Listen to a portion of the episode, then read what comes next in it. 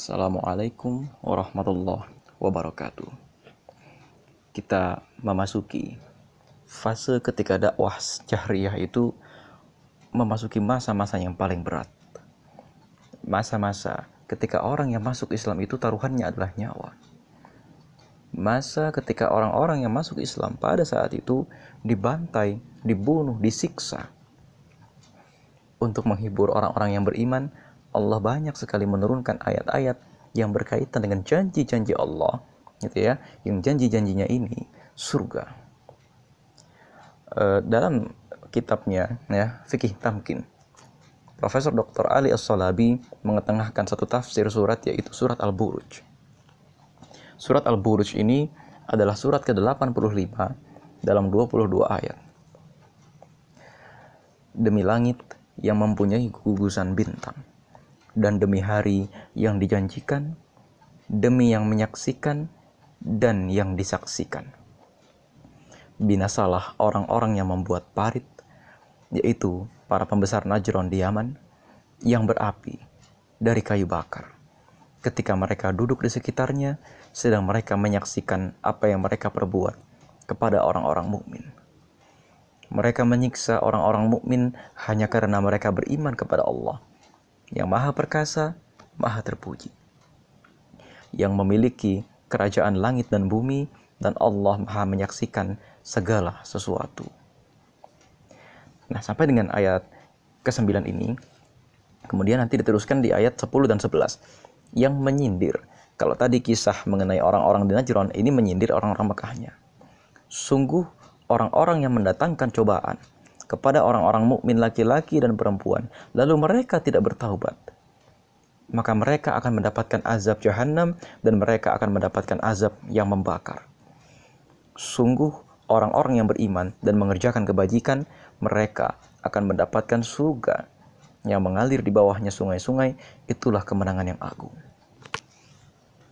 Ini bicara mengenai kisah uh, dulu ada pengikut-pengikut Nabi Isa yang kemudian setelah beberapa generasi mereka ini sampai ke daerah Yaman. Ternyata di daerah Yaman saat itu rajanya itu menyembah berhala. Nah, ini ada kisah yang terkenal sekali yaitu kisah Juraij. Saat itu itu ya ceritanya ini raja mengeluarkan satu beasiswa untuk mengkuliahkan, untuk menyekolahkan satu pemuda yang beruntung kepada seorang penyihir di satu negeri. Ini kisah terkenal sekali. Para ahli sirah ini mengetengahkannya ketika bab-bab awal dari sirah nabawiyah. Karena kisah ini nanti akan menjadi latar belakang dari kisah sirah nabawiyah juga. Setelah nanti pemuda ini mendapatkan beasiswa, dia belajar kepada seorang penyihir. Rupanya di tengah perjalanan, dia bertemu dengan seorang pendeta, yang mana ternyata ajaran-ajaran pendeta ini, yang pada saat itu, pendeta ini adalah pengikut Nabi Isa, ternyata bagi dia lebih logis maka dia membuat satu muslihat. Kalau dia datang ke penyihir terlambat, maka dia katakan keluarga saya menahan saya. Kalau dia datang ke keluarganya terlambat, dia katakan penyihir menahan saya. Nah, jadi untuk menyembunyikan bahwa dia belajar kepada pendeta ini. Dan sama seperti kepada Nabi Muhammad, kok belajar sama pendeta aja nggak boleh? Kenapa? Karena tawarannya adalah peradaban. La ilaha illallah. Wa Isa Rasulullah. Sampai di sini kemudian ya e, suatu ketika e, pemuda ini ditanya, "Mau ini punya punya keahlian dari mana?" gitu kan. Ternyata ketahuan, ternyata keahliannya itu itu dari Allah. Ya, keahliannya itu dari dari Allah. Artinya dia tuh belajar sama pendeta, terbongkarlah kedoknya selama ini. Bahwa ternyata dia tidak mewarisi ilmu dari pendeta. Ini suatu ketika rajanya marah. Ketika rajanya marah, raja mengumpulkan seluruh rakyatnya untuk menghukum si pemuda ini. Nah, pemuda ini diikat di sebuah pohon dan raja memanah pemuda ini. Tapi pemuda ini mengatakan, kau tidak akan bisa membunuh aku sebelum kau mengucapkan Bismillahirrahmanirrahim dengan Tuhan pemuda ini. Raja memanah beberapa kali ternyata nggak kena. Sampai kemudian ketika dikatakan Bismillahirrahmanirrahim, panah itu baru kena. Masyarakat yang melihat peristiwa ini ternyata langsung beriman kepada Allah. Ketika mereka beriman kepada Allah, rajanya marah. Ya, ini dikatakan maka ashabul ukhdud, orang-orang yang membuat parit gitu ya. um, rajanya marah dan kemudian membuat parit yang besar. Lalu dalam parit itu disusun kayu bakar yang banyak sekali jumlahnya. Dan para masyarakat itu ditanya satu persatu, siapa yang beriman kepada Tuhan pemuda ini masuk ke dalam parit yang membakar itu. Tapi siapa yang tidak beriman, kau akan tetap hidup di negara ini. Jadi ini, ini diktator. Orang yang mau ikut dalam ideologi negara kita, silakan. Tapi orang yang tidak mau ikut ke dalam ideologi negara kita, pergi aja atau dibunuh bahkan. Itu ciri-ciri diktator. Ketika di satu negara sudah terjadi pembunuhan kepada orang yang tidak sepaham, ketika di satu negara sudah terjadi penangkapan kepada orang yang tidak sepaham, maka negara itu sedikit lagi akan menyusun keruntuhannya. Bahkan ini tidak hanya terjadi kepada kerajaan-kerajaan kafir. Harusnya kita belajar bahwa ini juga terjadi pada kerajaan-kerajaan muslim, seperti kerajaan Bani Abbas, kerajaan Bani Umayyah, kerajaan Turki Utsmani, ketika ada orang-orang yang tidak sepaham dengan kerajaan mereka lalu dibunuh. Ini kita tidak bicara masalah aliran sesat tapi ini kita bicara masalah diskusi demokratis. Lalu mereka dibunuh. Maka yang terjadi sesungguhnya adalah setelah itu mereka tumbang. Di sini gitu ya Allah mengatakan orang-orang yang ternyata nyemplung ke dalam parit itu orang-orang yang kemudian dibunuh diabadikan ini menurut Profesor Dr. Ali as dalam bukunya Fikih Tamkin mereka diabadikan dengan satu kalimat zalikal fauzul azim itulah kemenangan yang agung dan kisah ini kemudian secara langsung dikaitkan kepada peristiwa pembantaian, kepada peristiwa pembunuhan-pembunuhan yang terjadi. Karena pada saat itu, ini ada satu peristiwa. Ammar bin Yasir itu disiksa sedemikian rupa sampai dia harus menyaksikan Yasir, bapaknya, dibunuh di depan matanya. Dan Sumayyah juga dibunuh di depan matanya ada beberapa budak yang lain yang juga tewas. Ya. Dan ini kemudian menyebabkan beberapa di antara mereka itu sampai sedikit mentalnya terganggu. Karena apa? Penyiksaannya begitu kuat. Dan Allah mengatakan, sungguh orang-orang yang mendatangkan cobaan, gitu ya. Uh, Innalladzina amanu uh, Innalladzina fatanul mu'minina wal mu'minat, ya. Orang-orang yang memfitnah atau orang-orang yang mengadakan cobaan-cobaan. Thumma lam yatubu falahum adzabu jahannam walahum adzabul hariq. Dan mereka akan mendapatkan azab jahannam. Mereka akan mendapatkan azab yang membakar. Ini jadi Rasulullah ketika membacakan ayat ini tentu saja geger mereka. Ya uh kita akan diazab nanti gitu kan dan tapi gitu ya orang-orang yang beriman dan mengerjakan kebajikan innalladzina amanu ya kan innalladzina amanu akan mereka itu nanti akan mendapatkan surga yang mengalir di bawahnya sungai-sungai Zalikal fawzul azim. Itulah kemenangan yang nyata. Ternyata pada saat itu konteks kemenangan tidak dikaitkan kepada ringannya siksaan, tidak dikaitkan kepada kalahnya orang-orang yang menyiksa secara fisik. Tidak juga dikaitkan dengan bebasnya mereka dari siksaan-siksaan tersebut. Tapi yang Allah janjikan adalah surga. Ini konteks kepada dakwah kita zaman sekarang itu satu. Kita itu kalau mengharapkan kemenangan dakwah, ternyata nggak bisa diukur dengan jumlah. Ternyata juga nggak bisa diukur dengan e, bahasanya itu dengan dengan keberhasilan keberhasilan dakwah yang sifatnya proker jumlah gitu ya keberhasilan apa mendapatkan uang keberhasilan mengadakan satu program kerja ternyata menurut Allah yang namanya keberhasilan dakwah itu satu sampai akhir dakwah itu kita bisa nggak mempertahankan keimanan kita Niat kita di awal ketika masuk atau mengurus satu gerakan dakwah, itu apa? Lillahi ta'ala. Tapi ternyata ketika kita tengah-tengah perjalanan dakwah, ternyata niat kita nggak lagi lillahi ta'ala. Sehingga apa? Di situlah kemudian kita dikatakan kalah sebetulnya. Ketika akhirnya kita menggadaikan kawan-kawan kita demi keberhasilan gerakan dakwah, kita menggadaikan persahabatan kita, ya demi keberhasilan-keberhasilan program kerja. Tapi ketika program kerja itu terlaksana, kita kehilangan kawan-kawan yang banyak. Seolah-olah keberhasilan dakwah itu besar sekali dengan terlaksananya program kerja. Tapi yang terjadi adalah kita kehilangan kawan-kawan kita lantaran keberhasilan program kerja itu mengorbankan kehangatan dan mengorbankan persahabatan di jalan dakwah. Bukan itu yang dimaksud dengan kemenangan yang agung oleh Allah dalam surat Al-Buruj. Tapi yang dimaksud sebagai kemenangan adalah kita bisa nggak sampai akhir kita tetap memeluk agama ini dan kita tetap istiqomah, tetap konsisten belajar memeluk agama Allah dan lain-lain. Yang kedua, di ayat 10 gitu ya, Allah mengatakan di sini Innal ladzina fatanul mu'minina wal mu'minati thumma lam yatubu falahum adzabu jahannam wa lahum adzabul hariq. Sungguh orang-orang yang mendatangkan cobaan kepada orang-orang mukmin, laki-laki dan perempuan, lalu mereka tidak bertaubat. Nah, kita garis bawahi, lalu mereka tidak bertaubat. Tampaknya di sini Allah mengetahui bahwa beberapa di antara mereka kelak akan bertaubat. Kita ketahui di antara mereka itu adalah Abu Sufyan, ya yang nanti pada tahun ke-8 Hijrah dia akan bertaubat dan masuk ke dalam agama Allah. Yang paling monumental tentu saja adalah Umar bin Khattab, Khalid bin Walid, ya yang mereka itu semua bertaubat dan menjadi muslim yang baik. Amr bin As, ya mereka juga menjadi muslim yang baik. Tampaknya Allah mengetahui bahwa orang-orang yang menyiksa itu ada orang-orang yang sebetulnya sekedar tidak tahu. Sehingga Allah mengatakan, kalau mereka tidak bertaubat, ya maka mereka masuk neraka. Tapi kan di sini sebetulnya Allah mengatakan, pintu taubat itu terbuka. Dan Allah di sini mengenalkan satu istilah summalam yatubu. Lalu mereka kan taubat itu asal katanya kembali. Lalu mereka tidak kembali kepada fitrah, artinya mereka tidak kembali kepada kesucian. Ini dikenalkan kepada masyarakat kan Rasulullah membacakan wahyu ini di tengah-tengah masyarakat. Lalu kalau mereka itu tidak kembali kepada kesucian, mereka tidak kembali kepada fitrah aslinya sebagai manusia. Masuk ke dalam Islam itu sama dengan memulihkan keaslian fitrah mereka sebagai manusia. Jadi ya mereka itu bakal nanti masuk neraka. Berarti kan Allah ini di sini sebetulnya mengatakan dengan ancaman Allah itu mengatakan, ayolah kau bertaubat.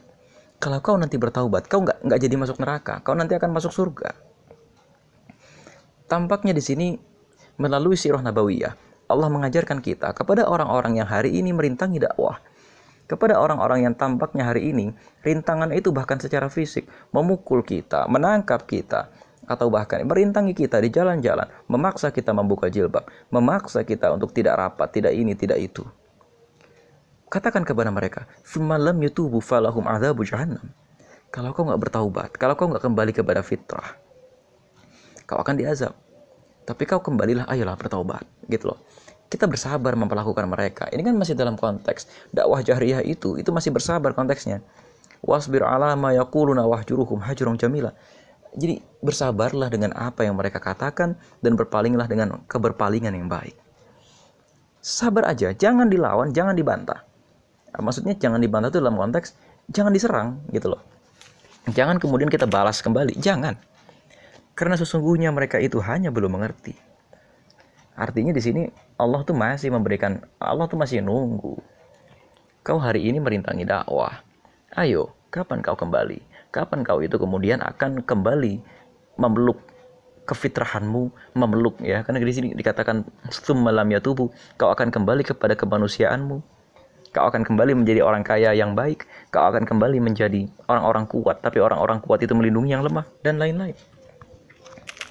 Dan di sini Allah mengatakan gitu ya di ayat 14 dan dialah yang maha pengampun, maha pengasih yang memiliki arash lagi maha mulia.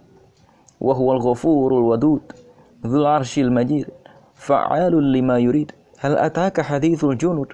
Sudah sampaikan ke, sudah sampaikah kepadamu berita tentang bala tentara Fir'aun wa Thamud balil ladzina kafaru fi yaitu Fir'aun dan Thamud Memang orang-orang kafir itu selalu mendustakan, padahal Allah mengepung mereka dari belakang mereka. Bahkan yang didustakan itu adalah Al-Quran, filauhim mahfuz, dalam tempat yang terjaga. Jadi mahfuz itu artinya terjaga, apa terawasi dalam tempat yang sangat-sangat terjaga. Ini kan sebetulnya gambaran gitu ya. Dia yang maha pengampun. Jadi kalau kau itu mau bertaubat, Allah itu maha pengampun.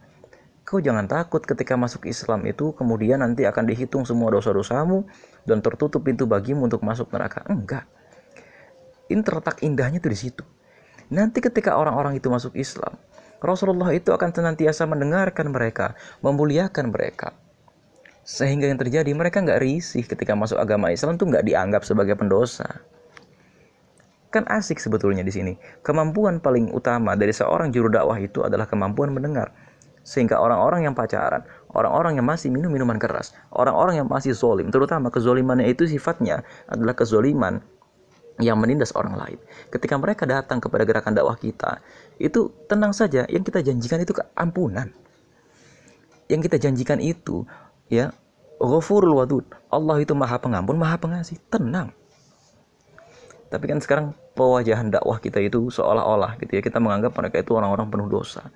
Alih-alih kita mengenalkan Allah yang Ghafurul Wadud, tapi kita mengenalkan Allah itu sebagai penyiksa. Ya, padahal di awal-awal itu kita harusnya mengenalkan ya alamal insana malam ya alam ketika engkau itu masuk Islam Allah akan mengajarkan apa yang tidak kau ketahui. Yang di sini sosok Allah itu harusnya tampil sebagai seorang sebagai sosok yang rahman. Ya, tapi saat ini kita tampaknya lebih suka mengenalkan Allah di luar gerakan kita itu ya kepada publik mengenalkan Allah sebagai Allah yang penyiksa yang keras yang ini yang itu. Padahal ketika Allah memberikan petunjuk pun kepada orang-orang kafir Allah menyampaikan petunjuknya dengan halus. Ketika orang-orang kafir itu menyiksa bahkan Allah tidak langsung mengatakan ini akan diazab kau akan musnah dan lain-lain. Tapi Allah bersabar dulu pelan-pelan. Diceritakan kisah kaum Nasrani di Najron yang kemudian kaum Nasrani ini tewas gitu ya lantaran dibantai oleh raja. Sabar sekali. Dan bahkan ketika pada saat yang sama Allah mengatakan nanti orang-orang yang mendatangkan cobaan, orang-orang yang membunuh, orang-orang yang membantai, orang-orang yang menyiksa orang-orang muslim itu. Thumma lam yatubu. Ya, kalau mereka tidak bertaubat. Berarti kan di sini. Berarti kalau mereka bertaubat, kan gitu. Kalau mereka tidak bertaubat, mereka akan masuk neraka. Tapi kalau mereka bertaubat, tenang, ya nanti mereka akan mendapatkan surga. Nah ini yang menjadikan persoalannya. Berarti kita ini memang harus sedikit menggeser paradigma kita mengenai dakwah. Kita itu bukan orang yang bertugas mengkapling-kapling neraka. Tapi kita adalah orang yang bertugas menjanjikan ampunan kepada semua orang. Kalau kau ikut ke dalam barisan kita, surga tersedia untukmu. Apakah dikatakan, wah Anda mengkapling surga? Enggak, bukan itu maksudnya kita itu bukan masalah coupling surganya, tapi kita mengajak orang kepada satu konsep peradaban di mana, oke okay lah kau kalaupun tidak bisa merasakan konsep peradaban yang dengan benar ini bagaimana, setidak-tidaknya nanti akan ada ganjaran surga buat kita. Kalaupun gitu ya, di tengah jalan dakwah ini kita merasa letih, resah, luruskan dulu niat kita. Niatnya itu apa? Surga. Itu aja dulu niatnya. Kembali kepada masalah kemenangan dakwah. Surat An-Naba ya Allah tuh masih dengan sabar berkaitan dengan penyiksaan-penyiksaan ini. Allah masih dengan sabar menerangkan kepada orang-orang Quraisy bahwa kalau mereka bertanya-tanya mengenai berita yang besar, apa itu yaitu hari kiamat gitu kan. Wah, ini heboh sekali karena Allah mengenalkan nanti akan ada hari kiamat dan mereka berbantah-bantahan. Allah menerangkan pelan-pelan. Ayolah, kenapa kau tidak mau beriman kepada kami? Nah, di sini wajah Allah sebagai sosok yang rahman digambarkan. Bukankah kami telah menjadi menjadikan bumi sebagai hamparan? Ya kan? Dan gunung-gunung sebagai pasak dan kami menciptakan kamu berpasang-pasangan. Wa khalaqnakum azwaja wa ja'alna naumakum subata dan kami menjadikan tidurmu untuk istirahat. Wa ja'alna al-laila libasa dan kami jadikan malam sebagai pakaian. Wa ja'alna an-nahara ma'asha dan kami jadikan siang untuk mencari ma'isyah untukmu. Untuk kau itu bisa mencari ma'isyah. Kan perantaranya itu siang hari. Ya kan? E, dan kami bangun di atas kau tuh langit. Kami jadikan pelita yang terang benderang. Ya kan? Kami turunkan dari awan air hujan yang tercurah dengan lebatnya. Kami turunkan dengan air itu biji-bijian dan lain-lain. Ya, dan kemudian mereka masih mendustakan hari kebangkitan, bahkan menindas. Mulanya Allah menjanjikan kepada orang-orang yang durhaka, berupa neraka. Ya. Nah, di sinilah kemudian konsep azab itu dikenalkan. Ya, ketika mereka itu mulai juga mengazab orang-orang muslim dengan siksaan mereka, Allah juga membalas, kami akan mengenalkan azab juga kalau gitu buatmu. Ya kan? Tapi Allah juga mengatakan kepada orang-orang yang beriman, Innalil muttaqina mafaza. Sungguh orang-orang yang bertakwa akan mendapatkan kemenangan. Karena pada saat itu, hawanya itu kita kalah. Hawanya itu gitu ya waduh kita di mana-mana ditindas Rasulullah itu di mana-mana diganggu orang Abu Bakar Siddiq pelan-pelan hartanya habis. Khadijah juga pelan-pelan hartanya habis. Budak-budak di mana-mana itu diserang. Ada yang bahkan sampai dibunuh. Ada yang kemudian sampai budak-budak ini stres ya. Artinya sampai hilang akal sampai gila. Dan kemudian tampaknya mereka menang. Tapi kemudian ketika hawa menang ini hilang gitu ya. Ketika hawa kekalahan itu datang. Ketika kita pesimis karena waduh mereka menguasai segala penjuru mereka punya harta mereka punya pengikut mereka punya banyak orang kita nggak punya pasukan kita nggak punya pemberdarahan harta kita nggak punya kekuatan politik apa pun yang cukup besar maka Allah menjanjikan zalikal fauzul azim dalam surat Al-Buruj dan innalil muttaqina mafazan hada'iqa wa a'naba. Sungguh orang-orang yang bertakwa akan mendapatkan kemenangan. Di mana? Di surga. Ini kan janji dari Allah gitu loh. Nah memang di sini hidup di dunia itu kita akan menyikapinya sebagai apa? Ini nggak sementara. Inilah pentingnya pengadilan di akhirat.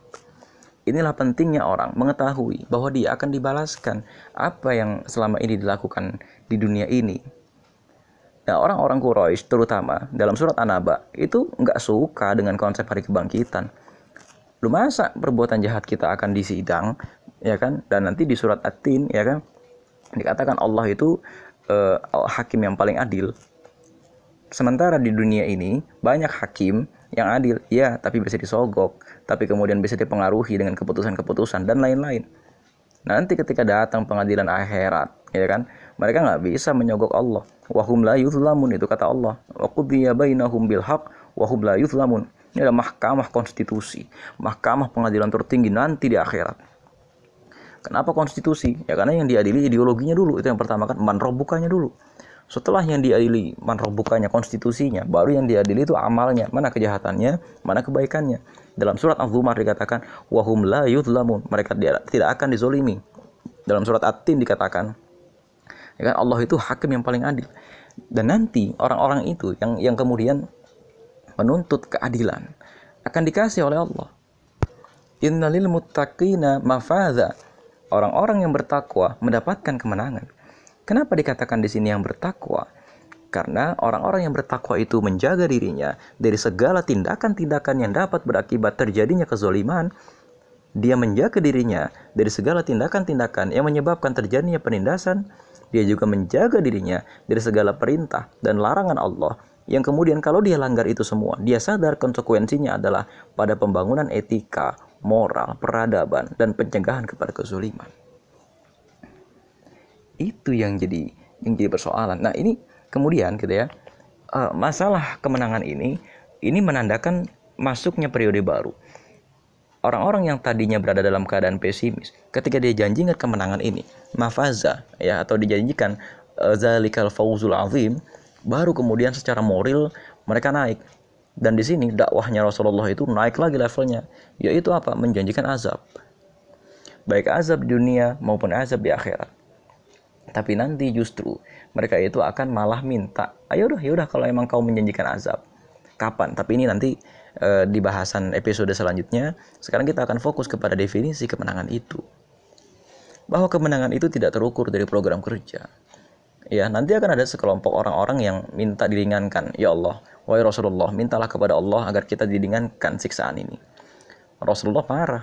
Dulu sebelum kalian itu ada orang yang dibelah kepalanya dengan gergaji, tapi dia tidak kafir kepada Allah. Artinya apa? Kemenangan itu bukan berarti kita berjaya mendapatkan jabatan, mewarisi bumi dan lain-lain, bukan. Tapi kemenangan itu urusan kita sampai nggak sih kita ini ke dalam surga? Ini kalau kita melakukan suatu program kerja, sampai nggak sih program kerja program kerja itu kepada Allah? Sampai nggak sih apa yang kita lakukan itu nanti pahalanya ke dalam surga? Atau ketika program kerja itu beneran terlaksana, beneran surga nggak sih itu jaminannya? Kok kita ngoyo banget sampai mengorbankan teman, sampai mengorbankan orang tua, dibagus-baguskan gitu ya sampai deal-dealan dengan pejabat mana, deal-dealan dengan pengusaha mana, duit banyak, uang banyak, yang datang juga banyak. Tapi kemudian ternyata itu sampai ke surga nggak sih? kemenangan dakwah kita di dunia nyata sampai nggak kemenangan itu sampai dengan ke surga? Sampai nggak kemenangan itu disebut sebagai zalikal fauzul azim. Bukan cuma bukan cuma fauzan biasa tapi fauzun azim atau kemenangan kita itu masih nggak menjadikan kita itu pantas masuk surga itu loh sebenarnya kemenangan dakwah itu tapi memang hawanya mah hawa kalah ini sebenarnya kalau di surat An-Naba gitu ya dan di surat uh, Al-Buruj tadi. Lah semua orang mendustakan kok ngetawain semua orang itu. Dan di surat Al-Buruj, justru kemenangan itu jatuhnya kepada orang yang kalah yang mati. Tapi ternyata Allah menyebut mereka dengan orang-orang yang menang. Artinya nggak penting jumlah itu. Coba kita introspeksi. Kalau kemenangan dakwah itu masih kita hitung dengan jumlah saja, tapi kemudian di sini pelaksananya, pengkadernya, instrukturnya, kaderisasinya. Ternyata di situ kaderisasinya itu bukan lagi ngajak orang kepada Allah, bukan lagi ngajak orang bertaubat, bukan lagi ngajak orang kepada jalan syariat Islam, bukan lagi ngajak orang untuk sama-sama menundukkan diri, sama-sama punya akhlak yang baik, sama-sama bermoral, tapi malah ngajak orang udah yang penting kita asik-asikan ke mana ngapain gitu ya yang nggak ada bedanya gitu loh antara ikut ke dalam gerakan kita dengan ikut gerakan yang warnanya bukan Islam. Maka barangkali di situ kita harus introspeksi keberhasilan program kerja tidak berarti keberhasilan yang diminta oleh Allah pada saat kita berdakwah. Allah bisa ya. Ini ini yang sebetulnya bahkan ketika mereka sedang disiksa, hawanya kalah sekalipun, Allah mengatakan kalau kau bertahan sampai akhir, ya.